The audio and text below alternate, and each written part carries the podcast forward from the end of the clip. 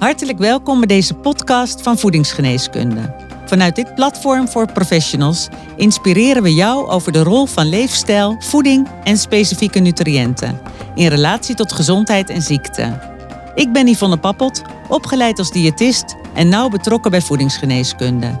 En voor deze podcast ga ik in gesprek met integraal werkende gezondheidsprofessionals. Leuk dat je luistert. Als titel voor deze tiende voedingsgeneeskunde podcast in samenwerking met Nutramin is gekozen Lessen uit de oertijd. Vis als medicijn.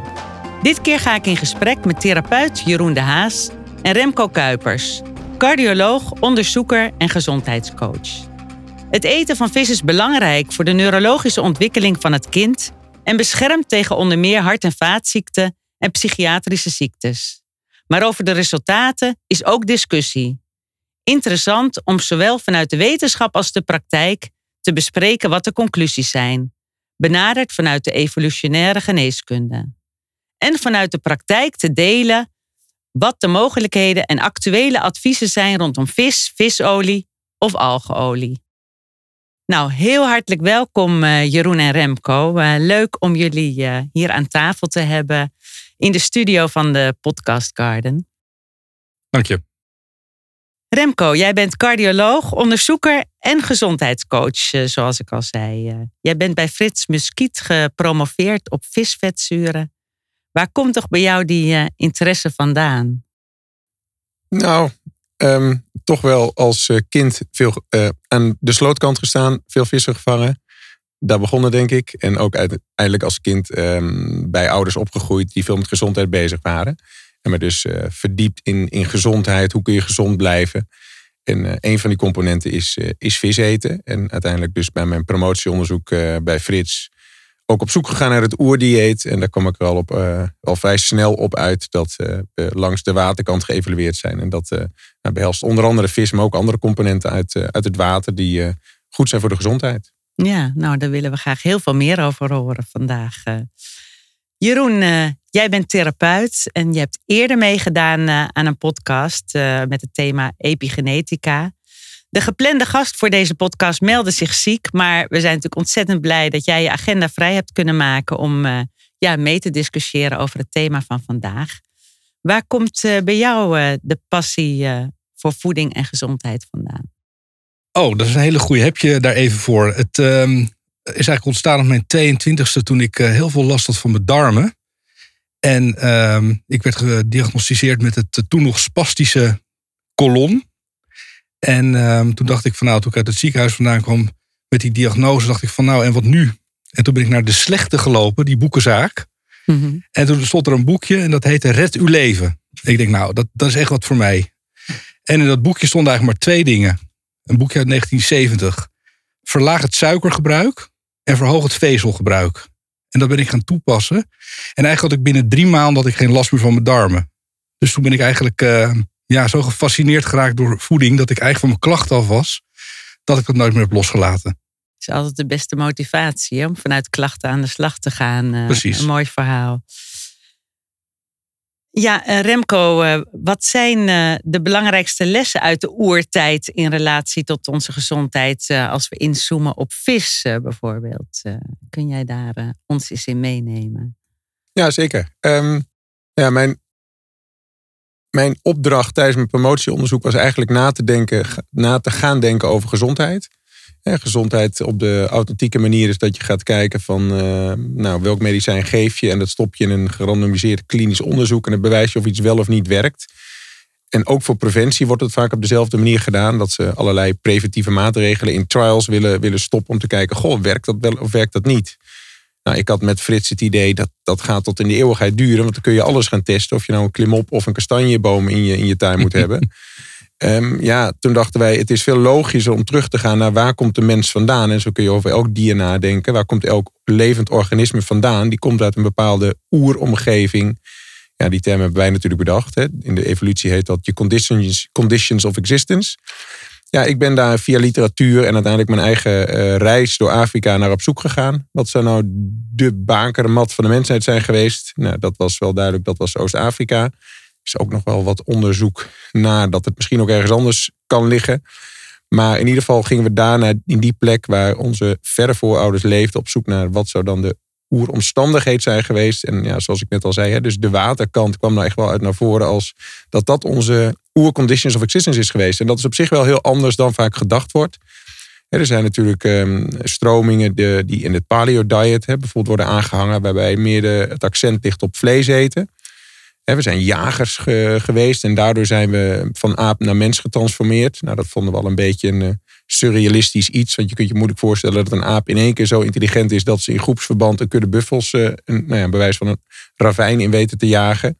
dus wij gingen meer op zoek naar die nuance en wat ligt daar dan tussen? Wat heeft het mogelijk gemaakt dat wij intussen, of dat wij een, uh, ineens buffel, hele buffels, kuddes buffels over een, een ravijnrand konden jagen?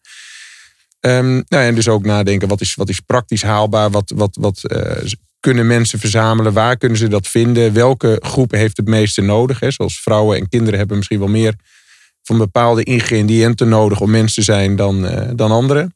Nou, daar lijken omega-3 vetzuren uh, goed in te passen. dus als je teruggaat naar wat construeerde ik, ja, dat was een leven langs de waterkant, waar veel vis makkelijk te, te verzamelen was. Ja, en die vis, daar zaten bepaalde ingrediënten in die ook nog eens typisch die transformatie van mens naar, of eigenlijk van aapachtige naar mens mogelijk maakten. Namelijk, wat is zo typisch menselijk? Dat is ons ingewikkelde brein. Ja, dat kun je heel goed verklaren als je ziet, ja, die, die brain nutrients, dus die herseningrediënten, die vind je langs, het waterkant, langs de waterkant. Dus in die zin was het een lange zoektocht en puzzeltocht naar wat is nou ons oerdieet geweest. Ja, toen kwamen we daar een beetje uit. Ja, reuze interessant. Eh, Jeroen, wil je daarop reageren? Ja, ik, eh, ik ben het uh, daar zeker mee eens. En het, het vervelende is dat we er wel van zijn afgedwaald van die hele inname van uh, vissen en van schaaldieren. Um, als je kijkt nu naar Nederland, eten we geloof ik gemiddeld zo'n 15 gram gemiddeld per dag. Nou, daar zijn we er een heel stuk van af, van, de, van die oermens. Ja, dat is heel weinig. Dat is echt heel weinig. En um, als je dan kijkt wat de afgeleide daarvan is, hè, die, die juist die goede visvetzuren, die omega-3 vetzuren die erin zitten, dan is dat gemiddeld in Nederland helaas maar zo'n 160, 170 milligram per dag.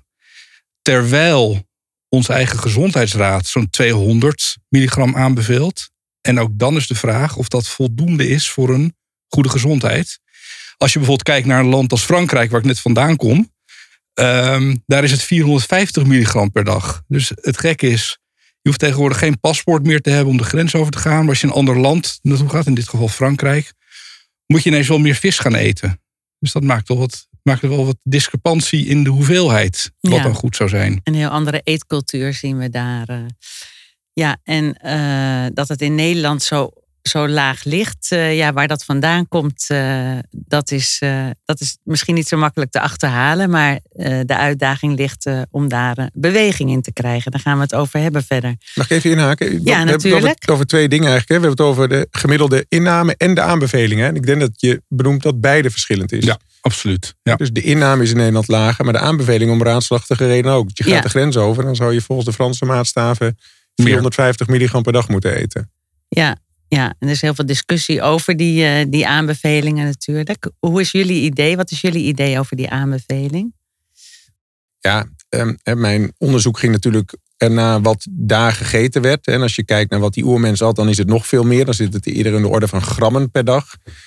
Um, de vraag is dan natuurlijk, is dat fysiologie? Nou, het interessante is, de grote onderzoeken die je nu ziet plaatsvinden met de ja, die de gezondheid van uh, omega-3 vetzuren moeten aantonen, worden ook met grammen per dag gedaan.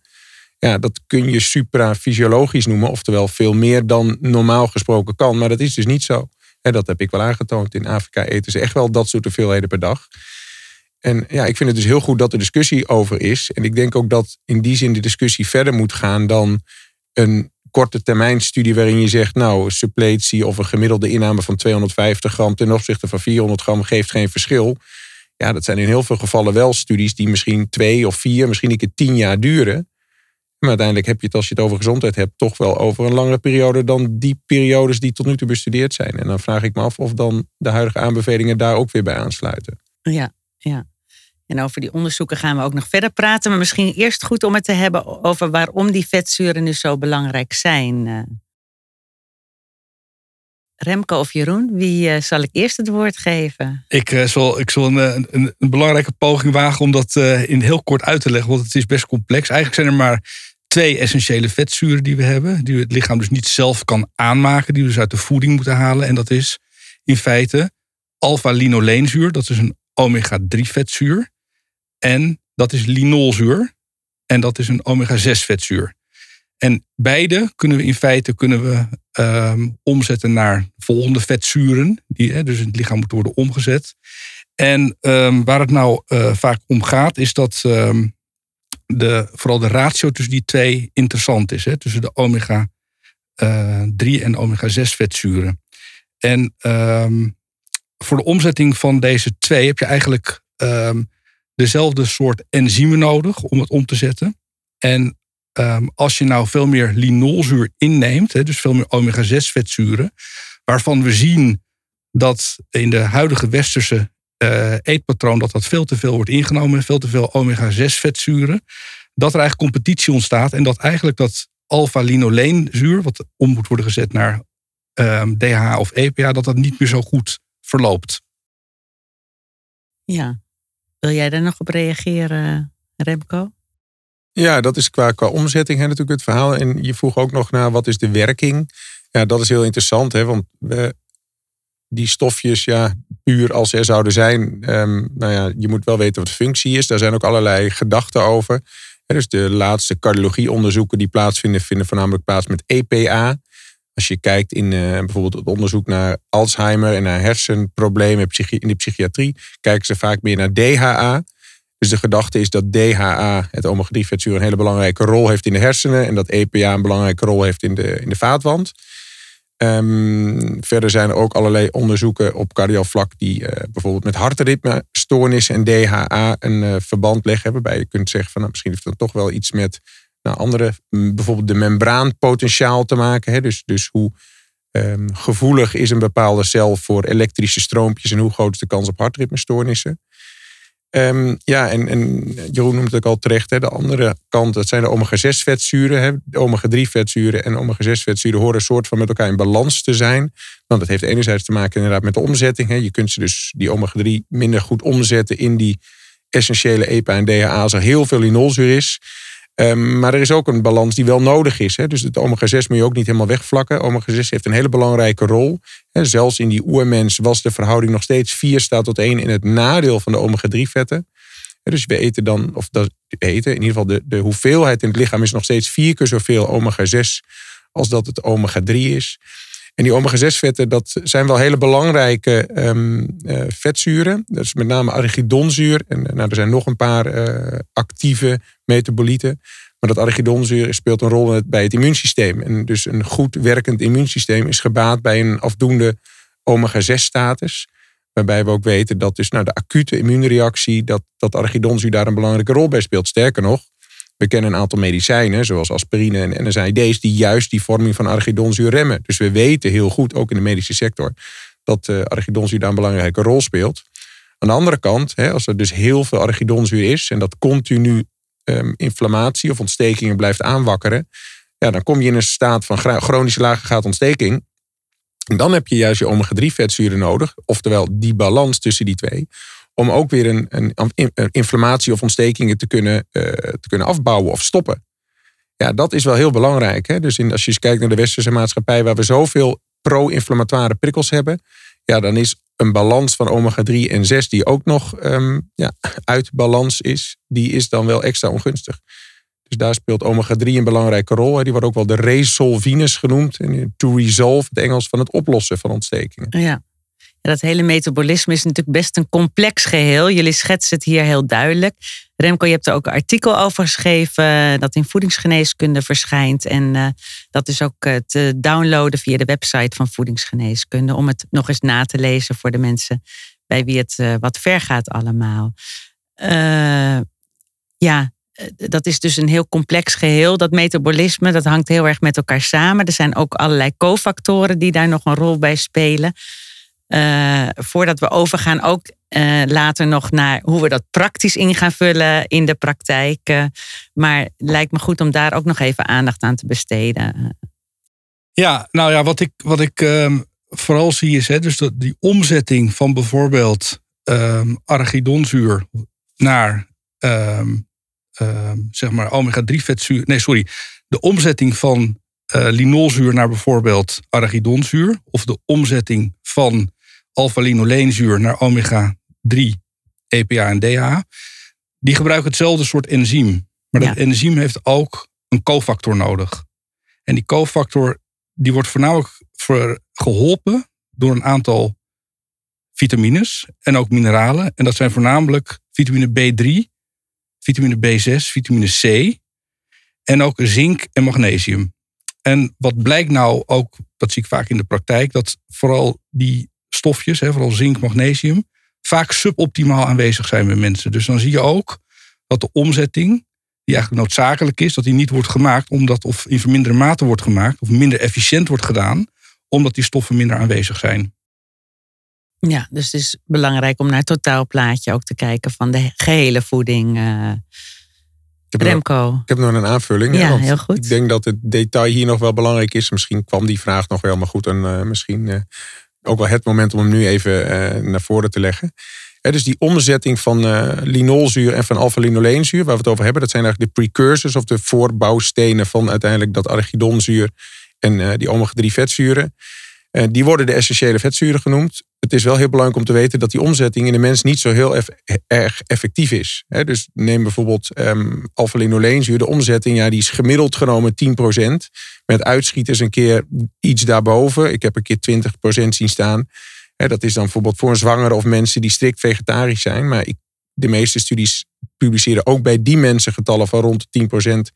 En er zijn ook studies die publiceren dat eh, mensen gemiddeld maar 5% van wat ze dus aan alpha-linoleenzuur kunnen omzetten in EPA en DHA. Ja, dat betekent dat je dus ook heel goed moet realiseren dat die essentiële vetzuren um, ja, weliswaar essentieel zijn, maar dat misschien die, eigenlijk kun je zeggen, eigenlijk vrij zeker, die eindproducten, namelijk EPA en DHA, ook, ja, dat wordt dan een soort conditioneel essentieel genoemd. Je kunt bijna niet genoeg alpha-linoleenzuur eten om dat in voldoende mate om te zetten in die EPA en DHA. dus in theorie zou een vegetariër, als je ervan uitgaat dat je zelf altijd voldoende omega-3 lange keten kunt maken uit alpha-linoleenzuur, zou je zeggen een vegetariër kan met alleen het eten van walnoten, wat een goede bron is van alpha-linoleenzuur, ook hoeft hij geen vis te eten. Ja, daar ben ik het niet helemaal mee eens. Dat is ook niet wat de wetenschap nou heel sterk ondersteunt, dat dat nou zal gaan lukken. Juist omdat die omzetting ten eerste al niet effectief is. Hè, dus maximaal 20%, eerder 10%. En wat Jeroen heel terecht noemde, stop je er ook nog eens bij dat mensen veel meer linolzuur gaan eten. Ja, dan gaat dat percentage omzetting nog meer omlaag. Want die wordt dan, dat wordt het alpha-linoleenzuur wordt weggeconcureerd om omgezet te worden door de grote hoeveelheid linolzuur die iemand eet. En dus is heel belangrijk om te beseffen dat dus de essentiële vetzuren in puur niet eens genoeg zijn om voldoende lange keten meervoudig onverzadigde vetzuren te maken. Ja, belangrijke aanvulling. Zie je dat ook in de praktijk? Uh... Ja, zeker. Ik doe heel veel onderzoek naar uh, omega-3 vetzuren, omega-6, omega-9 en verzadigd vet. En eigenlijk zie ik bij vrijwel alle vegetarische of veganisten dat die inderdaad heel erg hoog in de ALA en de alpha-linoleenzuur zitten, maar heel laag in de EPA-DHA. Dus je ziet dat dat al een punt is. En met die enzymen erbij, die dan misschien ook niet goed worden gebruikt, hè, door, die, uh, door zink en magnesium vooral, en last but not least kan het ook nog worden geremd door het gebruik van alcohol. Dus drink je daar ook nog lekker bij, dan zie je ook dat de omzetting nog minder efficiënt verloopt. Ja, en daar gebruik je ook die omega-3 6-index voor om uh, te meten in de praktijk? Ja, zeker. 3, 6 en 9. En 9, precies. Kun je daar nog iets over zeggen? Ja, dat is eigenlijk een, een onderzoek, een heel simpel onderzoek, wat, wat uh, mensen gewoon uit de vinger kunnen prikken. En op kunnen sturen naar een laboratorium. En dan krijg je een goede uh, uitslag van wat nou de status is. En we zullen het zo nog hebben denk ik over de omega-3-index. Want die is uh, toch een belangrijke wetenschappelijke maatstaf gebleken. Um, en dan kan je er dan uit meten en kan je kijken wat de status natuurlijk is van iemand uh, naar de vetzuren. Ja, ik denk dat het nog wel in die zin belangrijk is om te beseffen dat um, er een heleboel aanbieders zijn van, van metingen van vetzuren. Is ook belangrijk om te beseffen dat je die vetzuur op allerlei verschillende plekken kunt meten. dus je hebt vrije vetzuren die circuleren in het bloed in de vorm van, van fosfolipiden. Dus eigenlijk vrij los. Je hebt ze die ehm, in het bloed circuleren in de triglyceriden. Je hebt ze die in het bloed circuleren in de vaatwand van de rode bloedcellen. En ja, dat is voor mij vrij logisch. Maar ehm, in ieder geval is het zo dat wat kort in het bloed circuleert, zoals de fosfolipiden, dat is ook precies een korte termijn weergave van wat je eet. Terwijl als je een rode bloedcel uit elkaar haalt, die heeft een, een, een gemiddelde levensduur van drie maanden. Ja, dan heb je een veel betere indruk van wat iemand gemiddeld genomen heeft, uh, gegeten heeft qua vis. En wat mij heel erg opvalt, want ik heb dit, dit vak of deze, ja, deze um, bedrijfjes wel een beetje zitten bekijken. Er wordt vrij veel onderzoek aangeboden in wat zijn je vetzuurstatussen. Ja, ik word niet heel blij van dat er heel veel geïnvesteerd en betaald wordt dus voor een onderzoek naar je fosfolipiden. Ja, dan had je net zo goed kunnen vragen, wat heb je de afgelopen twee dagen gegeten? Dus daar zit wel wat nuance in. Dus, dus mensen die nou denken, goh, ik wil mijn vetzuurstatus laten bepalen. Ja, let even op. Hè. Ten eerste zou ik altijd zeggen, meet het in je rode bloedcellen ofwel in je vetweefsel. Moet je een vetbiop laten nemen. Nou, daar zullen de meesten niet om staan te springen. Nee. Doe dan je rode bloedcel. En eigenlijk moeten we daar ook naar een universele vorm van meten toe. Want uiteindelijk, vetzuren worden niet gemeten als, als kilogram per, um, nou ja, of, of, hoeveel um, nou ja, eh, deeltjes er in je bloed zitten. maar die worden uh, um, berekend als percentage van het totaal. Dat betekent als jij maar zes vetzuren meet, ja, dan kom je op hele andere getallen uit dan als je de 38 meet. Ja, dat geeft dus hele verschillende data. Ik heb in die zin de laatste tijd van mezelf een aantal van dit soort vingerprikjes rondgestuurd in den buitenlanden, moet ik eerlijk zeggen, want ze worden in Nederland niet gemeten. En dan zie je dat je hele verschillende indexen terugkrijgt, terwijl ik ze alle drie op dezelfde dag heb afgenomen. Ja, ja. Ja, dat betekent dat daar dus- zit een deel marketing in. En daar moeten we, denk ik, en daar heb ik onlangs voor gepleit in een artikel in de Netherlands Heart Journal, hè, dat we echt naar een universele manier van meten. Hè, net zoals je LDL, dat is een minimal per liter, dat is simpel. Of je magnesium, en dat is hè, die eenheid. Nou, zo moeten we ook naar een omega-3-index wel, naar een universele index toe, voor we met z'n allen over, nou ja, in plaats van appels en peren, over alleen maar appels kunnen hebben. Helemaal juist. Belangrijk. Helemaal juist. En ook daarbij aanvullend nog dat, uh, dat mensen dan zeggen van nou, mijn status is bijvoorbeeld laag hè, van, van omega-3 vetzuur. Ik ga het gebruiken. Dan kom ik over drie weken wel weer even terug. Dan laat ik het nog een keer meten.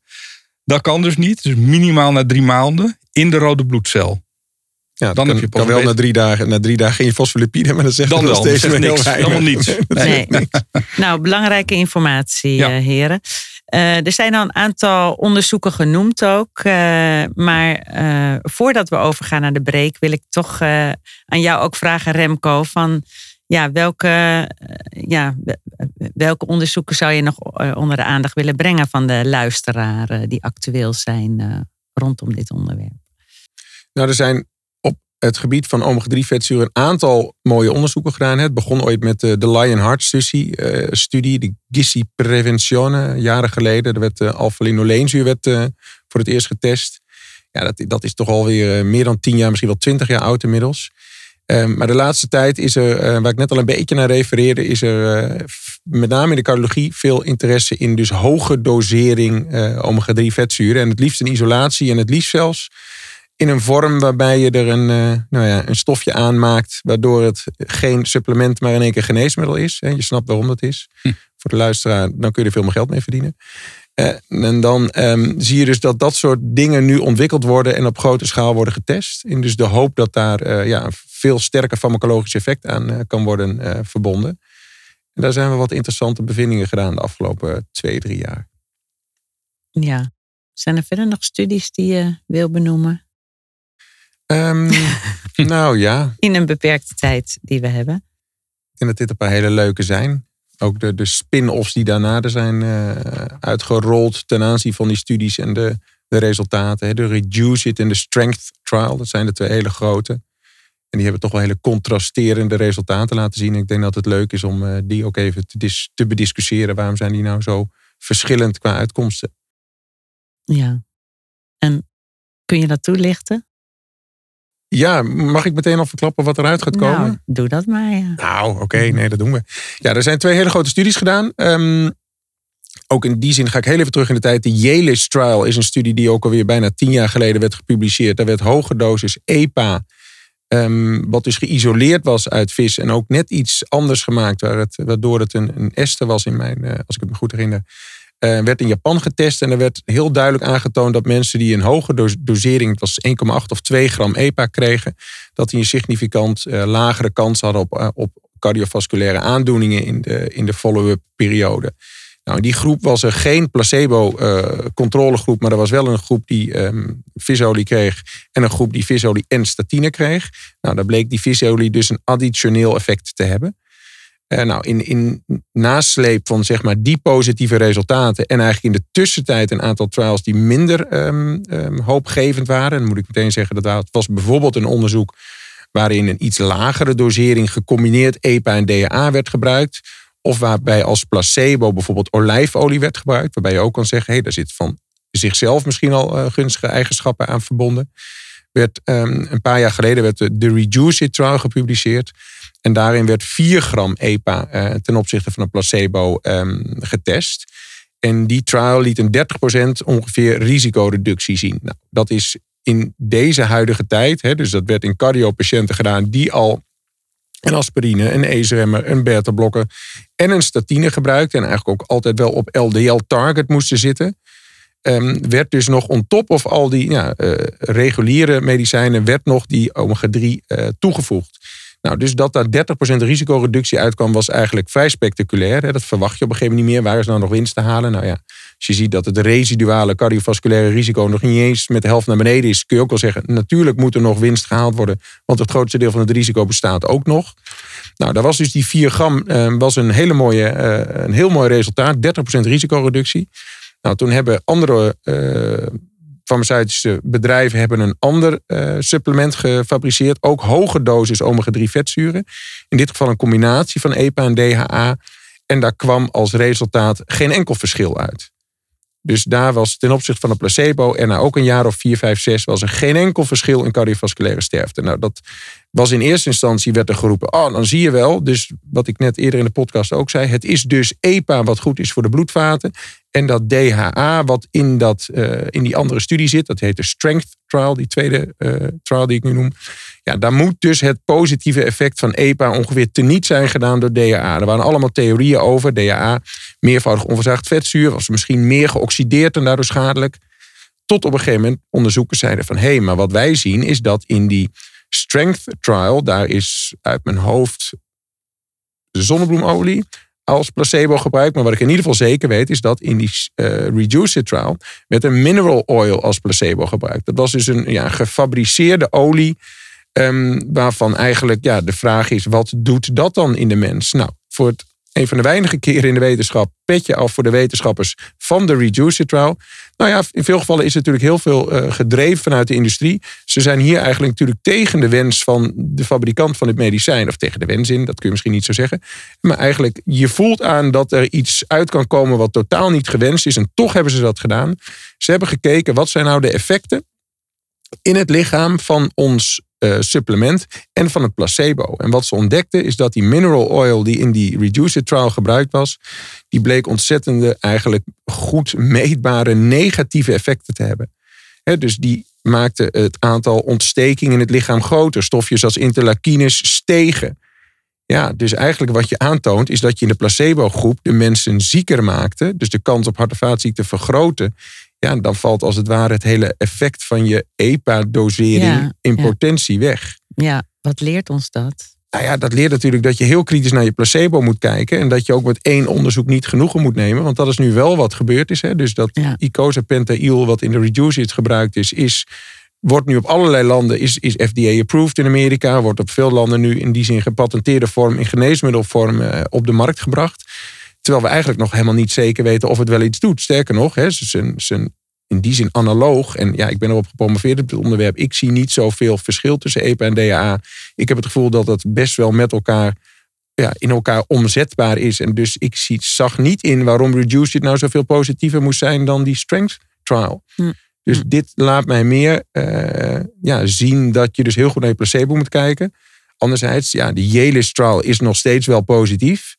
En, en, en dat stuk wat uh, verschenen is over dus die negatieve effecten van de mineral oil. Ja, dat laat wel zien dat er allerlei negatieve effecten aan um, verbonden zijn. Maar het is de vraag of dat die totale 30%, um, ja, dat 30% verschil kan laten zien. Dus dat ja. toch niet nog steeds positieve effecten kunnen worden verbonden aan EPA. Ik denk dat dat er nog steeds wel is. Ik bedoel, dat was mijn conclusie ook wel. Ik zie heel veel studies die positieve effecten laten zien van, van omega-3 vetzuren. Maar het is niet uh, zomaar gesteld, uh, dat is duidelijk. Nee, precies goed om daar uh, straks nog over verder uh, te praten. Over wat dat nou betekent in de praktijk ook. Hè, hoe we hiermee omgaan.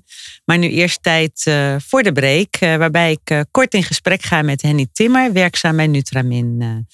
nou, tijdens de, de podcast over epigenetica heb je al wat verteld over de Mega Fresh. En in deze podcast, waar het gaat over vis als medicijn. ja, interessant om daar wat dieper op door te gaan. Henny, kun je wat meer vertellen over jullie visolie, eh, de Mega Fresh. Ja, dat ga ik doen. Zoals we net ook al eh, besproken hebben, is er de laatste jaren veel aandacht besteed aan de kwaliteit van omega-3 visolie. Aanvankelijk was deze kritiek gericht op kwesties zoals dioxines en zware metalen. En eigenlijk door de nieuwe normen en procedures voor de raffinage van visolie en de strikte overheidsregels komen dergelijke verontreinigingen steeds, meer, steeds minder voor. Echter, uh, deze zware raffinagesmethoden zijn schadelijk voor de structuur van de omega-3. Ze maken de visolie veel minder effectief in het bevorderen van de gezondheid en verlagen de biologische beschikbaarheid. Het blijkt dat omega-3 vetzuren bij het eten van verse vis sneller en ook beter wordt opgenomen dan bij het innemen van de geraffineerde olie in capsules. Helaas wordt er weinig verse vis gegeten en zijn er weinig ongeraffineerde, echte verse omega-3 producten op de markt. Nou, de Mega Fresh is een verse visolie in een capsule die zonder enige raffinage is geproduceerd. Ja, we hebben het natuurlijk ook al gehad over de effecten van, uh, van visolie. Wat wil jij nog zeggen over de, de effecten van, uh, van het product? Nou ja, vissen uit de Noord-Atlantische Oceaan die hebben van nature een hoog gehalte aan een aantal onverzadigde vetzuren. Deze spelen naast de omega-3-olie een hele belangrijke rol in de, gezondheids, eh, in de gezondheidseffecten van vetzuren. Uh, nou ja, waaronder het niveau uh, van de omega-6 vetzuren, die worden eigenlijk verlaagd. De opname- en weefselniveaus van omega-3 vetzuren te verbeteren de omega-6 en omega-3 verhouding te verbeteren en de plasmaglucose te verminderen. Ja, dankjewel. En ik heb begrepen dat wegen succes de actie met de smaaktest uh, voortgezet wordt. Uh, kun je voor de nieuwe luisteraars deze actie nog eens toelichten, Henny? Ja, dat ga ik doen. In de vorige podcast hebben wij een smaaktest gemaakt om de kwaliteit van de Mega Fresh te ontdekken. Uh, deze, smaaktest, die is, uh, deze smaaktest kan weer opnieuw aangevraagd worden via onze website www.nutramin.nl. Mochten de luisteraars na de smaaktest benieuwd zijn naar de Mega Fresh, dan kan er ook weer een gratis verpakking worden aangevraagd. Dus de actie uit de vorige podcast die wordt verlengd. Dankjewel Henny. Uh, dit is de het einde van de break. En dan gaan we weer verder in gesprek met uh, Remco en Jeroen. Ja, uh, de vertaalslag naar de praktijk, Jeroen. Uh, we hebben net Remco uitgebreid gehoord over resultaten van onderzoeken die niet altijd eenduidig zijn. Ja, wat, hoe, hoe vertaalt zich dat naar de praktijk als we het hebben over concrete adviezen met betrekking tot vis en visolie?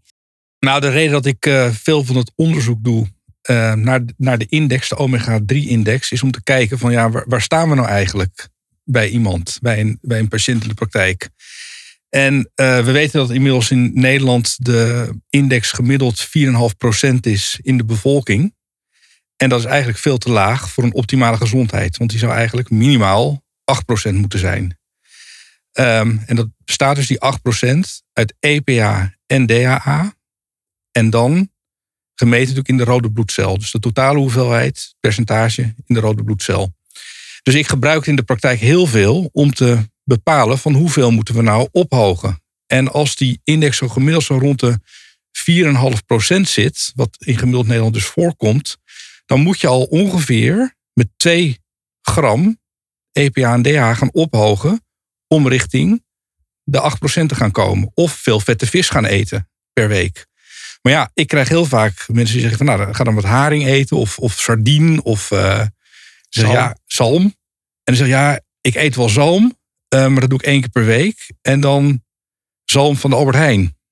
Maar daarvan weten we inmiddels ook wel dat die zalmen gevoed worden met, ja, ik zeg maar altijd zo, met varkensvoer, met soja. En dat hoe het gehalte van EPA en DHA veel en veel minder is dan bij de wilde variant bijvoorbeeld.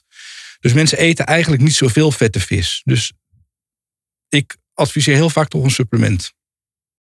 Ja, en qua doseringen, hoe ga je daar dan mee om? Uh, nou, wat ik al zei, als, dat bepaalt de index. Als die index 4,5 is, dan ga ik ophogen met 2 gram EPA en DHA. Dat is best veel. Voor een korte periode, drie maanden. En dan, en dan meet ik het nog een keer. En is het dan goed, dan, uh, dan kan je het wel gaan verminderen. Ik hoop wel heel, dat heel veel mensen gewoon vette vis gaan eten. Dat, ja, dat blijft vooraan. Dat is de basis. Ja. Uh, dat is wel heel belangrijk om te zeggen, inderdaad. Hè? Dus als je kijkt naar die omega-3-index. Ten eerste even, hè, ik, ik zie daar ook nog verschillende resultaten in. Dus er zijn mensen die zeggen het is EPA en DHA. Er zijn ook mensen die zeggen het is ook je 22,4 omega 6. Er is ook nog een, sorry, omega 3. Er zijn ook nog een aantal andere lange keten omega 3 vetzuren die, mee. DPA. Bijvoorbeeld, ja. DPA, er zijn nog een aantal. Het is wel heel belangrijk om daar eenduidig op te, te, in, te zijn wat je nou als index hebt. Want als je alleen maar je EPA en DHA gebruikt, zit je natuurlijk automatisch lager. Want dan valt een groot, groot deel van de andere weg. Um, anderzijds de omega-3-index, wat het ook precies is, is die van op de som van een aantal lange keten omega-3 vetzuren. Die 8% die komt wel echt uit de HS omega-3-index. Dat is eentje die goed gevalideerd is. Dat zijn uh, Harris en Van Schackie hebben die uh, ontwikkeld enige jaren geleden, een Duitser en Amerikaan. Um, ja, daar is heel veel onderzoek naar gedaan. Maar ik moet ook erbij zeggen, dat onderzoek is nog steeds allemaal observationeel. waarbij dus de correlatie is gevonden dat mensen met de hoogste omega-3-index, bijvoorbeeld, hè, dat is al jaren geleden gedaan, 2002, eh, 20 jaar geleden, ehm, in New England gestaan. Een prachtig stuk waarin, dat wordt heel vaak aangehaald, hè, de kans op een dodelijk uh, cardiovasculair event, dus voor een acute hartdood, uh, met, door een hartstilstand, dat die met 90% afnam. Nou, dat zijn fantastische getallen. Het enige is, al die studies die laten zien dat die 8 gunstig is, dat zijn mensen die dat behaald hebben met ja, het eten van vis. Ja, misschien zitten er trouwens ook wel supplementen in, bedenk ik nu. Heb ik niet helemaal, helemaal nageplozen. Maar het is de andere kant om. Hè? Dus het is nog nooit bewezen dat mensen die met supplementen hun omega-3-index naar achter halen, dat die datzelfde risico, diezelfde risicoreductie hebben. In die zin, het woord reductie is al mooi. Dat is het ezelbruggetje naar eh, reductionisme. We moeten natuurlijk niet een vis reduceren tot omega-3 vetzuren. Net zoals we weten dat alle vitamine D-trials tot nu toe geen enkel meetbaar gezondheidseffect eh, laten zien. Terwijl de mensen met de laagste vitamine D-status evident het meest doodgingen aan corona. Ja, dat is geen kausaal verband, dat is een associatie. Mensen gaan dood aan corona omdat ze ongezond zijn. En hoe kun je dat meten? Nou, door een laag vitamine D. Het zijn de mensen die de hele dag thuis op de bank zitten. Ja, zo kun je ook. Het is complexer. Het is heel complex. Hè? Dus ik vind het ook, het is terecht dat je dat als laatste zegt. Hè? Ik vind het altijd evident op nummer 1, 2 en 3 staan. Mensen moeten voldoende vis eten. Want als je voldoende vis eet, dan krijg je de ingrediënten binnen die blijkbaar ontzettend goed beschermen. Dat blijkt uit alle observationele onderzoeken naar het eten van vis. En of dat nou kausaal te linken is aan je omega-3-inname, dat is de vraag. In ieder geval is het een goede manier om te kijken, eet je voldoende vis? Ja. Want zit je met vis op een omega-3-index van, van 8, ja, dan is er wel veel onderzoek dat laat zien dat je daarmee een heel laag risico hebt. Natuurlijk kun je ervan uitgaan, zeker op, op pure fysiologie en pathofysiologie, op, op de werking van die, van die vetzuren, hoe ze werken. Een deel daarvan zou heel goed verklaard kunnen worden door die visvetzuren. Maar ik, ik zou het jammer vinden als mensen denken, ah, ik eet geen vis. Nou, dan, uh, dan supplementen dan moet je ook nadenken waar een vis verder uit bestaat. Er zit ook jodium in, er zit selenium er zit zink in, er zitten een heleboel cofactoren in. Ja, plus ook bijvoorbeeld een, een, een heel belangrijke stof, uh, fosfo, uh, fosfatidylcholine of uh, fosfatidylserine. Wat bijvoorbeeld in makreel heel veel voorkomt, de meeste. Ja, die vind je dus niet in visolie terug bijvoorbeeld. Niet in omega-3-6. Nee, nee, de hele vis dus. Maar ja, je kunt een aparte podcast eh, besteden aan natuurlijk weer de beschikbaarheid en kwaliteit ook van, uh, van, van vissen. Eh, hè? Daar is natuurlijk ook veel discussie over. Misschien toch goed om daar kort iets over te zeggen. Ja, ja, het gaat natuurlijk vaak over vervuiling. Die, die krijg ik ook vaak in de praktijk. Van ja, maar goed, er zitten, zitten veel zware metalen in. Er zitten paks in, hè, dus polyaromatische koolstofverbindingen. Uh, die kankerverwekkend zijn. Uh, de, de, zwaardvis wordt dan vaak ook genoemd. Uh, dus Robbie Williams wordt vaak genoemd. Robbie, Robbie Williams wordt vaak genoemd. Dus um, daarnaast um, um, is het ook zo dat natuurlijk plastics worden aangetoond, ook in de, in de ingewanden van vissen. We hebben al gezien dat er ook afgelopen jaar in de VU, AMC, dat er nanoplastics in, in, in menselijk bloed worden aangetroffen. Wat heeft dat dan voor effect? Hè? Er zit natuurlijk veel in de zee ook, van die, van die van die plastics. Dus wat doet dat nou? Dat is nog niet veel over bekend. Maar ja, het lijkt mij dat als iets in je bloed terechtkomt en het is vreemd, dat het altijd het immuunsysteem in ieder geval wat doet.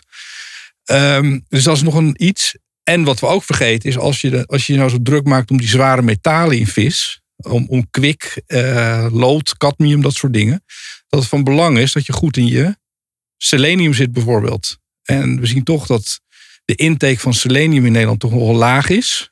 Um, Moet je even uitleggen, denk ik nog, waarom selenium belangrijk is? Belangrijk, ja, selenium is een hele belangrijke gelaten, een belangrijke binder uh, aan die uh, kwik bijvoorbeeld, of cadmium of lood. En niet te vergeten ook zink. En ook, ook zink. Ik, in mijn praktijk zie ik zink vaak verlaagd. Dus uh, zink en, en seleen bij elkaar zijn wel een gouden duo om naast vis te gebruiken. Ja, maar wat is de conclusie Het zit rondom... ook in vis. En het zit ook in vis. Het- en niet voor niks. Nee, precies. Maar wat is de conclusie dan? Met, je, je noemt natuurlijk allerlei aandachtspunten bij die vis. Ja. Maar kunnen we vis blijven eten in Nederland? Hoe is jullie... eh, Mijn, Remco ook zijn mening, maar mijn idee is dat de balans nog steeds altijd ten gunste is van het eten van vis. Ja, ja, dat is En belangrijk. mijn mening komt uit de wetenschap in die zin. Dus ik leep alleen maar na wat ik tot nu toe heb nagelezen daarover. Er zijn, hier zijn analyses naar. Hè, waarbij ze de voor's en de na's hebben en de tegens hebben afgewogen. Waarbij ze zien dat uiteindelijk het eten van vis echt wel opweegt. Je moet daarbij wel natuurlijk ook eh, enigszins je hersenen blijven CQ gaan gebruiken. Dus dat die zware metalen die hopen zich op in de top van de voedselpiramide. Dus inderdaad, daarom geen zwaardvis, daarom ook geen grote makrelen, daarom zeker geen haaien, geen predators. Dus je noemde al heel terecht het sardientje. Ik vertel, ook altijd de, de hilarische anekdote dat ik mijn vis op de Albert Kuip haal of op de Dappermarkt in Amsterdam. En als ik dan de sardientjes aanwijs, dan vragen, hebben ze ooit een keer de vraag gesteld: hoeveel katten heb jij wel? Want ik kwam daar zoveel sardientjes halen. Nee, die eet ik echt zelf. Maar dat schijnt dus uitzonderlijk te zijn, terwijl die dingen spotgoedkoop zijn. Hè? Dus je kunt ook zelfs, juist denk ik, bij de minima in dit land, die vaak zeggen: gezond eten is te duur. Nee, wij geven gezond eten aan de kat blijkbaar. En je kunt voor een schijntje kun je sardientjes kopen. Die zijn hartstikke rijk aan omega-3 vetzuren. Een van de allerrijkste, hartstikke vette vis. En heel weinig zware metalen, zo CQ bijna niet, want die zitten onderaan de voedselpiramide. Dat is een mooie Zeker. tip. En als je ook nog kijkt naar, naar Europa, bijvoorbeeld zit Portugal, het sardienland per, bij uitstek, zit eigenlijk het allerhoogst in die omega-3-index. Eh, met de Scandinavische landen trouwens ook. Ja. Eh, en doen we als Nederland dus laag met bijvoorbeeld ook alle andere mediterraanse landen. Dus die eten waarschijnlijk ook niet zoveel. Maar Portugal met de sardientjes, ja, fantastisch. mooi. Maar er zijn natuurlijk ook steeds meer mensen die veganistisch eten. Hoe zit het met de alternatieven, de plantaardige alternatieven? Nou, ook hier weer wat, wat prioriteit heeft, is denk ik te beseffen, net zoals je zegt, hè, vis eten is beter dan viscapsule, is niet vegetarisch eten toch wat mij betreft beter dan vegetarisch eten of veganistisch eten. Het is eigenlijk een stapje terug in evolutie als je mijn hele proefschrift erop naslaat. We werden juist van aap tot mens door wat meer dierlijk te gaan eten. Hè, dat wil helemaal niet zeggen dat ik vind dat we de weilanden hier moeten laten volstaan. Sterker nog, die mogen wat mij betreft allemaal leeg. En dan laten we allemaal ehm, nou ja, wiesenten en, en wolven en, en dat soort beesten die we gaan bejagen om daarna mondje bij mondje te eten. Niet zoveel als dat we nu doen.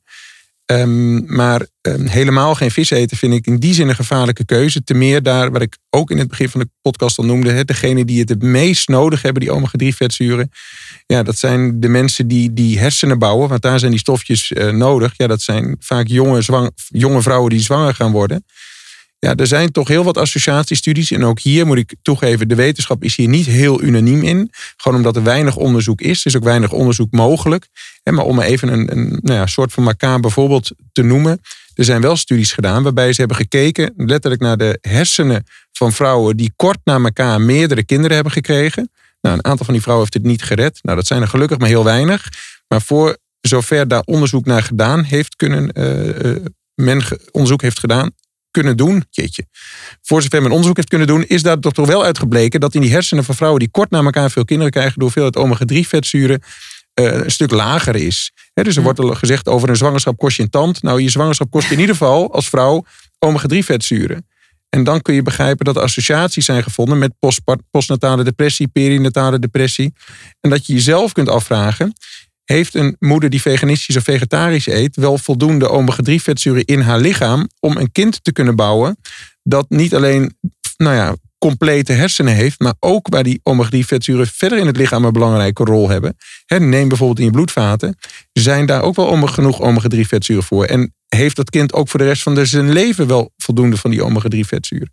Dat punt is duidelijk. Maar we hebben natuurlijk toch te maken met heel veel mensen die veganistisch eten. En uh, ja, Jeroen, die kom jij ook tegen in de praktijk? Uh. Ja, zeker. Het is natuurlijk wel een tendens, ook uh, met de huidige maatschappelijke ontwikkeling, met milieu en, en um, dat we niet de oceanen moeten leegvissen, dat soort vraagstukken en, en, en belevingen van mensen, dat, dat snap ik ook wel.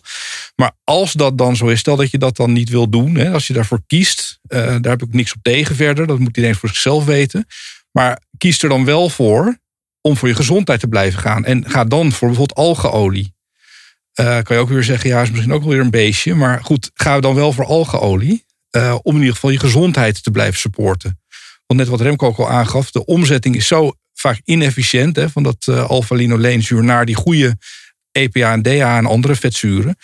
Dat, um, dat ik dat wel zou adviseren om te doen. En um, ja, dan kan je ook zeggen dat is een stuk milieuvriendelijker. Want dat wordt in, in grote bioreactoren um, wordt gemaakt. er staat hier een hele grote in in, uh, vlakbij Almere, boven tussen Almere en Lelystad in, staat een, een, fantastisch mooie fabriek die dat plankton produceert. Ja, daar zit voldoende EPA en DHA in om uh, in hogere dosering moet je dat natuurlijk wel nemen. Om in ieder geval dat te blijven supporten. Ja, nou, dank voor deze aanvulling. Ja, we komen een beetje aan het eind van deze podcast. Het is een onderwerp waar we nog heel lang over door kunnen praten. Maar ja, wat willen jullie tot slot uh, ja, als conclusie de luisteraar meegeven, uh, Remco? Uh. Veel te veel. Um, ja. ja. ik denk toch dat het belangrijk ik, ik, nou ja, ik denk heel belangrijk is dat mensen beseffen dat je um, voldoende omega-3 vetzuren van het type lange keten moet eten. Dus echt dus, nou of, of uh, vis of uh, supplementen. Maar dat daar ook absoluut het evenwicht met de linolzuur tegenover staat. Om daarin nog steeds die goede balans te vinden. Want je kunt heel veel omega-3 eten. Maar als je, je verhouding nog steeds uh, 20 stelt tot 1 is. Ja, dan gaat nog steeds een deel van wat je aan, aan, aan goed effect wil bereiken teloor. Dus ik denk dat het heel belangrijk is. We hebben het nu alleen maar eigenlijk voor deel over omega-3 gehad. En dat linolzuur is ook wel een term. Dus ja, linolzuur, dat is toch wel de naam. 18,2 omega-6, soms staat het zo op het potje. En dat mensen toch ook naar etiketten gaan kijken van waar zit dat allemaal in. Hè? De belangrijkste olie zijn natuurlijk slaolie, zonnebloemolie. Ja, ik zou zeggen, probeer al dat soort producten waar dat als basis in zit. Denk aan bijvoorbeeld je sardientjes opgelost in zonnebloemolie. En die zou ik dus niet kopen. Hè? Ik zou ze opgelost in olijfolie kopen. En hetzelfde geldt voor zongedroogde maandjes. Zit altijd in zonneboemolie. Alle koekjes worden gebakken in zonneboemolie. Ja, daar moet ook een. Hè, naast palmolie moet, wat mij betreft, zonneboemolie een beetje uit het straatbeeld verdwijnen.